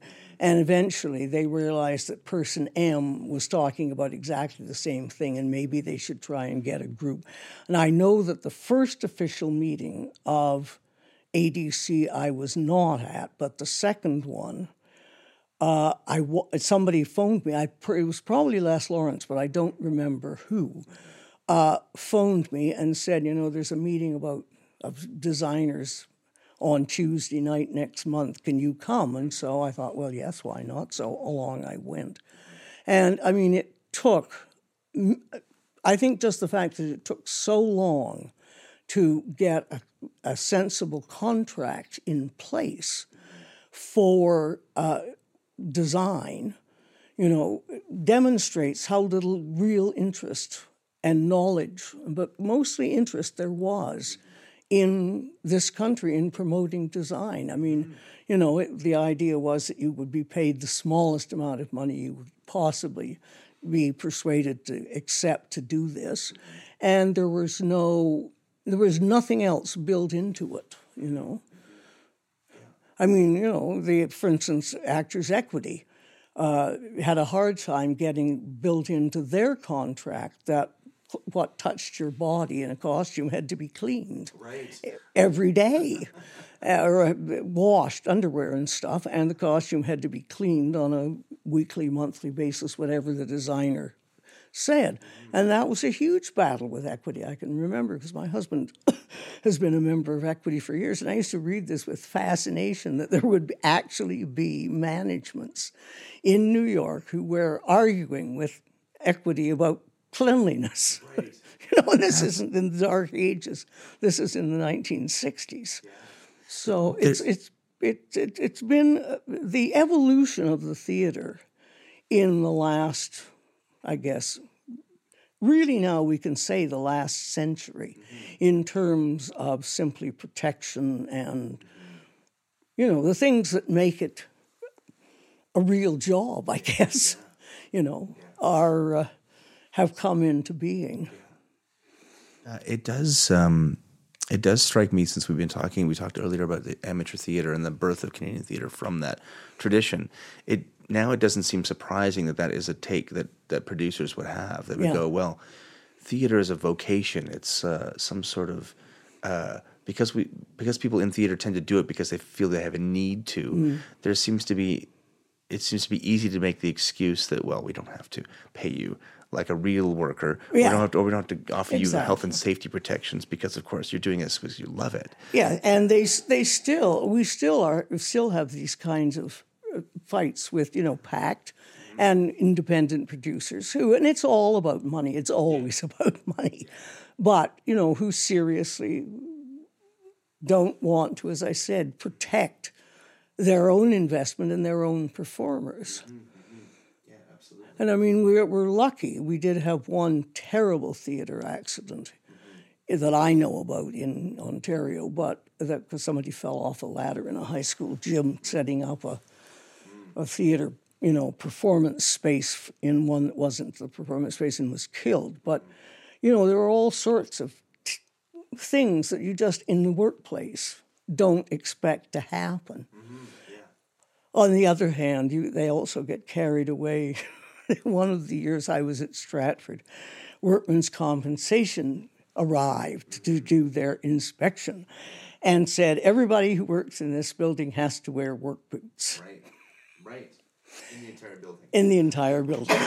and it was, I mean, it was, they, it, well, it was funny on one hand. On the other hand, it was, it was serious because you can't push a sewing machine, a pedal sewing machine, with boots on. it doesn't with work. steel toes, yeah. and you had to be able to feel what you're doing. Well, that that there was got to be some solution to this.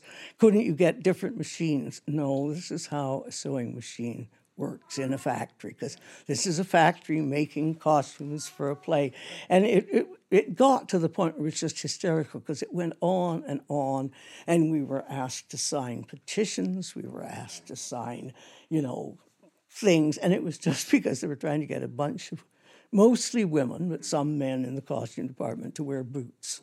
The rest of the people already wore boots, yeah, right. you know. That's uh, that's crazy. Uh, and it also, I mean, there was for many years, especially in alternative theaters, the Ministry Oh. of Labor was never around. Like they had no idea what was going on in those spaces. No, they, uh, no, they didn't. and if they did, in many cases, they would have been shut down. I mean, it wasn't until the start, like in the middle of the '90s, when people started, uh, when the Ministry of Labor came out with its 1st um, you know, theater safety Oh, thing. unbelievable. No, it's amazing that there weren't dozens of people seriously, seriously injured. I mean, people did equity when Charmion King fell on a set, and, which was entirely the set's fault, not hers, and broke her leg. Equity and workman's compensation did sort of seriously start to work together about actor protection, and that very quickly shifted down to uh, the technical workers as well. I mean, you, well, you know, if you're used to do electrics, you know, things about ladders and things were rigidly enforced. That being said, I worked on it when I was at Stage West in '94. Um, we routinely did work on a couple different A-frames, which Yeah. at that time, even in '94 or '93, were illegal. Yeah. and we like we that was our daily basis, and we didn't know we were young workers. Nobody, you Yeah. know, nobody told. We were also contractors, so um, we didn't really ha- pay into that system, and so we weren't aware of it. Um, the um, uh, let's talk about minimum fees um, because it seemed like a long time. Like equity had had a minimum fee structure for Years. ever, years Yeah. and years, uh, and there was still a lot of resistance in Mm-hmm. PACT, and at least in Canada, um, to actually have a structure that said, well, you know, this will be the base fee based on the house size. Um, what can you remember about that fight? And Well, the fight was oh, primarily amongst the members themselves. And there was a certain amount of fear, which exists to some degree to this day, that if you turn it down because they won't pay you, somebody else will do the job and it'll happen. And uh, uh, that, I think, is always the basis of that kind of quarrel about. But I mean, we ha- I have to. You have to remember, you know, Actors Equity was founded because actors decided they weren't going to buy their own costumes anymore. And so there's always from you know been that that uh, fight going on. But in Canada, it, it was a fight with ADC for well many many years. That and I think the the the core of the problem was the notion that if you didn't do it, somebody else would, and it worked hundred percent. You know, if you said no, I'm not going to work for that kind of money. Well, goodbye, Miss Smith, and Miss Jones will be happy to do it tomorrow. Yeah. Also goes to the And PACT also didn't want to get themselves locked into, you know, a stipulated reimbursement for anything. right or a closed shop for Yeah. that matter. Yeah. Was there any attempt uh, early on? Um, I may have asked Shalom this, but uh, was there any attempt early on to consider whether or not designers should work in a closed shop, like like actors? There would be equity theaters and ADC theaters. that only Uh, There was, but at the time, my recollection, there was a lot of conversation about that. But the conversation was really that we're not ready because Canadian Actors Equity was basically an offshoot of American Equity. So they were a firmly, firmly established outfit and could just take over all those rules and regulations. And ADC, which was a very new organization, was not didn't have any of that kind of tradition or background or knowledge on- the part of managers. I mean, sure, New York producers will argue with you to this day because they're looking to save a buck, but there's a point at which they know if they want, you know, designer X to do their latest musical, they're going to have to pay them at least this and probably more. Now, the other th- argument that um, took the same road, more or less, only less well traveled, was royalties. You know, and again, I think that should be open to producers and perform and designers. That uh, you know, if the show is going to five different venues, it's very different than one different venue, and everybody else gets paid. Why shouldn't the designer? Yeah, that's true. And so you may be, or if you know that you're working on a hit, but that's almost impossible to tell, and you're going to make, I mean, some designers have made tons of money. I mean, literally tons of money out of, you know, a hit that ran, something that ran on Broadway for 10 years. Yeah, And but that's a gamble that you always have to take, and so a lot of designers, it's to this day, don't want to do that. Uh, awesome. Um, now, how about theater training today? Um, what do you think? Uh, like, what do you think are the important things that designers today should be learning? Uh, maybe that perhaps they haven't learned in the past. I think where there's a huge gap in theater training, and this may be a very personal opinion and something that I have encountered only recently, is that there are a lot of people out there who I think probably are real artists, but they don't know how it works. And having come from that place myself, I th- I really do believe that there needs to be more emphasis on technical training. In other words, if you go to, you know, the Twitchett Witchett amateur theater in a D or an F house to design something, basically the process has to be the same as if you're designing at Stratford. The process does, not the work. And they don't seem to know that. I mean, I had a couple of bad experiences at toward the end of my time that I was really, I had wonderful experiences with uh, assistants at Soulpepper. I would like to say a little advertisement, but other cases of people who, and I just, we would sit back and say, what did they do for four years? Because they don't know how to do anything. You know, I mean, they don't know the principles of, of shopping, they don't know the principles of keeping the books, they don't know anything about the technical process of how A gets onto the stage. And uh, that there's more to great art than, than just knowing, you know, how, how to manipulate space or tell a story with your set. You have to know something about how it gets there. And that's constantly changing, which you could kind of, it's changing slowly enough that you tend to be able to pick that up yourself. But the basic things about, like, just how to keep the stage manager's notes mm-hmm. in order, along with the day's budget mm-hmm. or spend expenditures, is really simple. But you have to know how to. Somebody has to tell you how to do it. That's right. Yeah. And I find that there's a lot of a lot of technical information which doesn't seem to be taught accompanying the job. But as I said, that may be a very personal perspective, and I've just had bad experiences, but I'm not sure.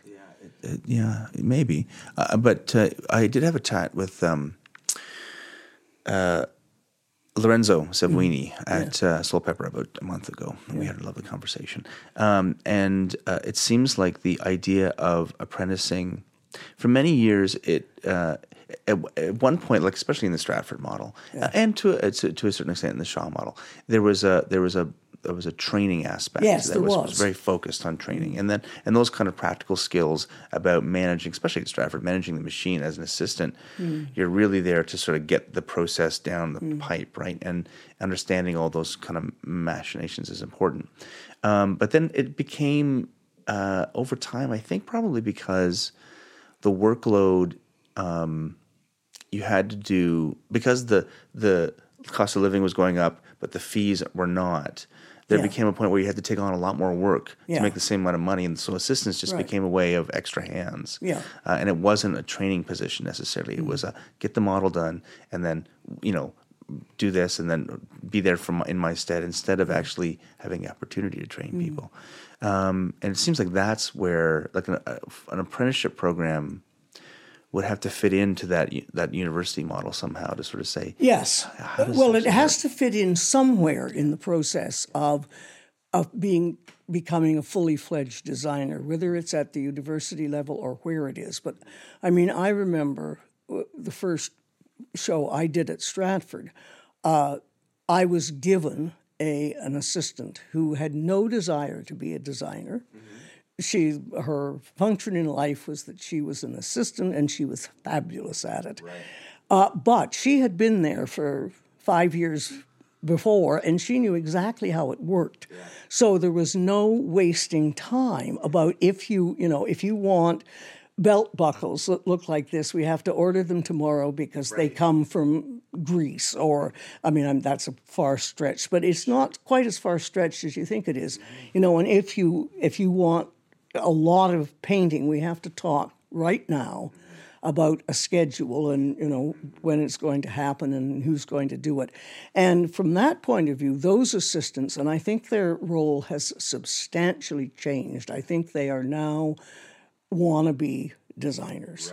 And um, I think that there is a, a huge role. I mean, the, the film business discovered this in you know in the heyday of the in studio film of assistants who had no desire to, you know, run Edith Head down with the truck. They just wanted to make sure that everything that Edith wanted happened. right, right, right. And uh, that's where you that's where you really learn, is if you know how the what the process work how the process works, and you get a handle on what the designer wants and how they work, then bingo.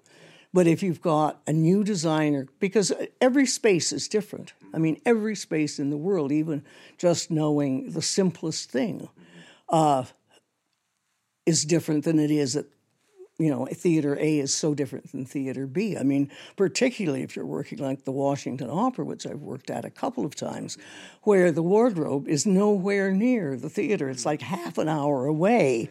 So that was a whole other lesson to learn that, you know, you couldn't just say in the, on the break, would you just mind, mm-hmm. you know, letting me talk to Miss so and so about the second act change. I mean, it just never happened. And that's where the really good assistant.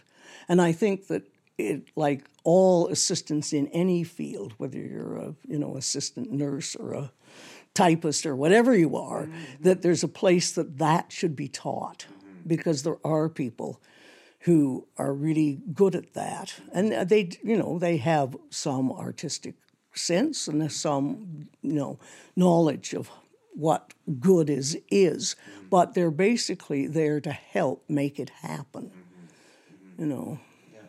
it seems to be the model in New York. There's a lot of people who Oh, yeah. work as assistants or associates Yeah. forever. Oh, Uh, yeah. I, I have a, f- a very good friend who is the the fabric the buyer mm-hmm. at the Met. Yeah.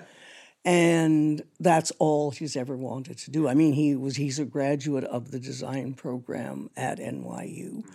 And he said it doesn't take you very long to realize that the person who sat beside you at a drawing table for four years has a great deal more talent than you do.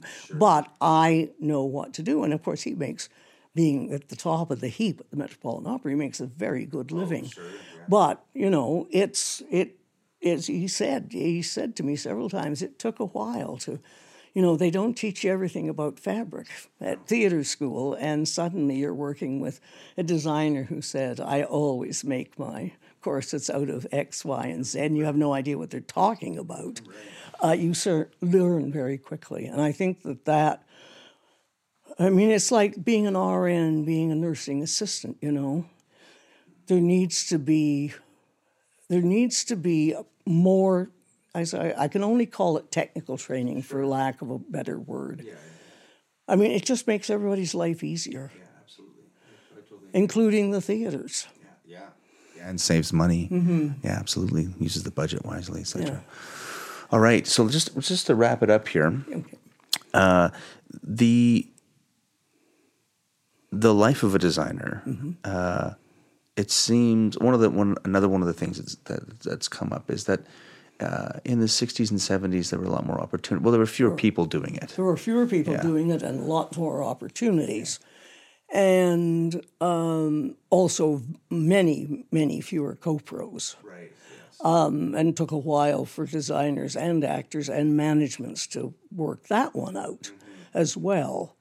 But yes, I think we are probably training too many people to be designers, and a, a lot of those people, rather than give up and say, "Well, I, you know, I'm not Edith Head or whoever," uh, would be that they might become the world's best assistants.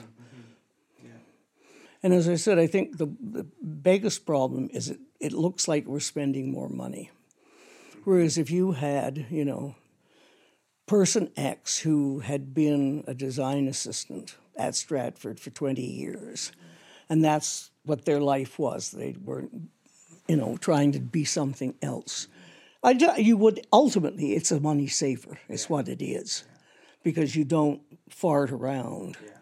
You know, even in terms of hours. I mean, you know, uh, because when you go to Stratford, for instance, there are a lot more places to buy materials and shop because they, they can do, they they're willing to do shop, some shopping out of country even.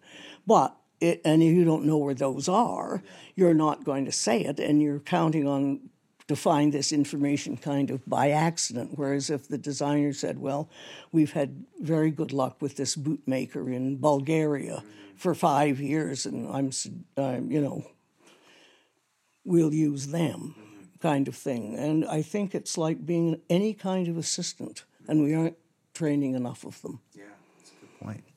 Uh, but how about living the life of a designer? Like, do you think that uh, it's an, a re- it's a reasonable choice to make these days, given the climate? It depends. Of theater? It, I mean, it's it depends partly on geography. I mean, it's a very big country, as we know, and it depends. I think a lot on your personal life and what choices you want to make and how much you're willing to divorce your not I mean not literally divorce yourself, but separate yourself from your personal life. Um, and if you and your partner can work out something that works for you, fine. I think if you can't, it's led to a lot of unhappy marriages that I know about and partnerships. You know, because it is precarious, it does mean you're. I mean, it's not just working long hours at home, it's that you're often away from where home is and so it is it is precarious in more than just the money aspect of it. It's the practice of traveling all the time is precarious. Yeah, it, just, it seems like the people who are actually made, um, uh, you know, a convincing career out of it are not the ones who have. I mean, some people do, but most people have to work the circuit, Yeah. and and and go from regional to regional to regional Right, across right. the country and back and forth. And so, eight months of the year at least, you are traveling, Mm-hmm. and then the rest of the four you're in Stratford or Shaw or Mm. uh, or out of country doing, you know, the kind of festival work. Uh, and so, as a lifestyle, I always found that really enjoyable. Like that part of the business. Yeah, it is. Oh, yeah. I, You get to I think you can say you. In, I did enjoy working, even in Australia. I did an opera in Milwaukee. You know, Milwaukee's not a place that anybody would really want to go for long, but there's enough, and I, you know, what interested enough in the world to say, okay, you know, I'm going to be in Milwaukee for the next six weeks. Yeah. Um, but it also, as I said, that's the good side if you're interested in that. Mm-hmm. And the bad side is just the things I was talking about is mm-hmm. being away and, you know, getting used to living that lifestyle. I mean, and and it is partly geography. I mean, if you're, you know, a designer working in England, you can be in the farthest theater from your home in an hour and a half, you know, and you can come home at night. You don't have to go anywhere. Well, maybe for a week, but that's it. Uh, and that's great. Now, is there anything you'd like to add uh, when you reflect upon your career in the theater in Canada? Or uh, um, I just wish that there was more, uh, not so much for myself anymore, but I wish that there was more acknowledgement in the art world mm-hmm.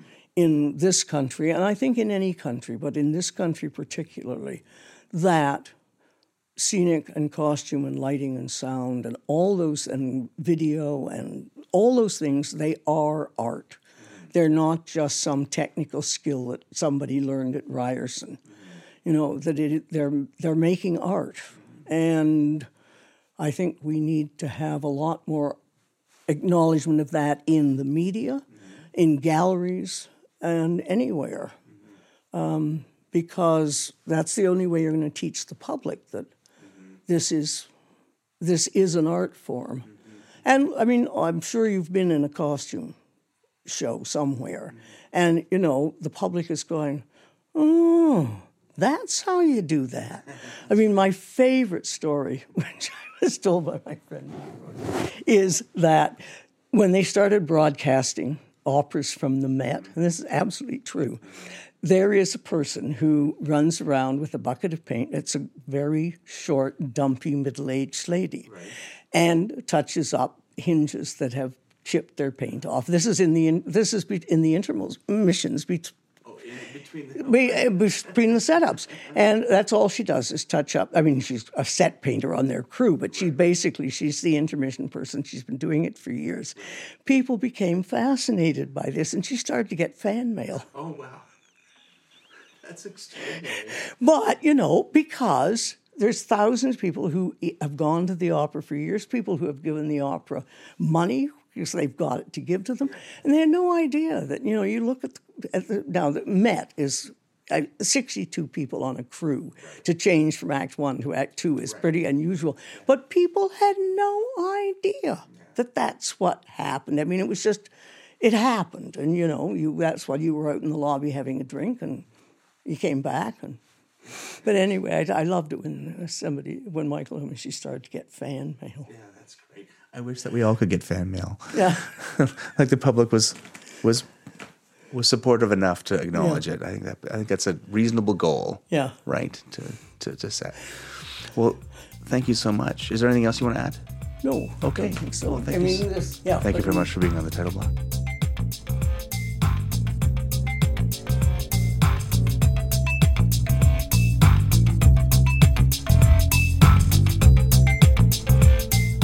That was designer Martha Mann speaking to me from her home in Toronto in August of 2016. Next time, an interview with sound designer and composer Richard Feren. Also, look out for more Bellows episodes coming soon. The music for this podcast is by Vern Good with voiceover by Gabriel Cropley. Please go to iTunes and give us a review. It'll help get the word out about this podcast and share the history of theater design in Canada. And you can follow us on Twitter at the TitleBlockCA and on Facebook.com slash the Titleblock Podcast. You can send comments and requests by email to the Titleblock at gmail.com. Don't forget that if you like the show, support us on Patreon.com. Feel free to share this with your friends, colleagues, students, and teachers, or listen to it while you wonder if Canadian theatre really has left its amateur past in the past. I'm Michael Cruz, and I'll see you next time on the Title Block.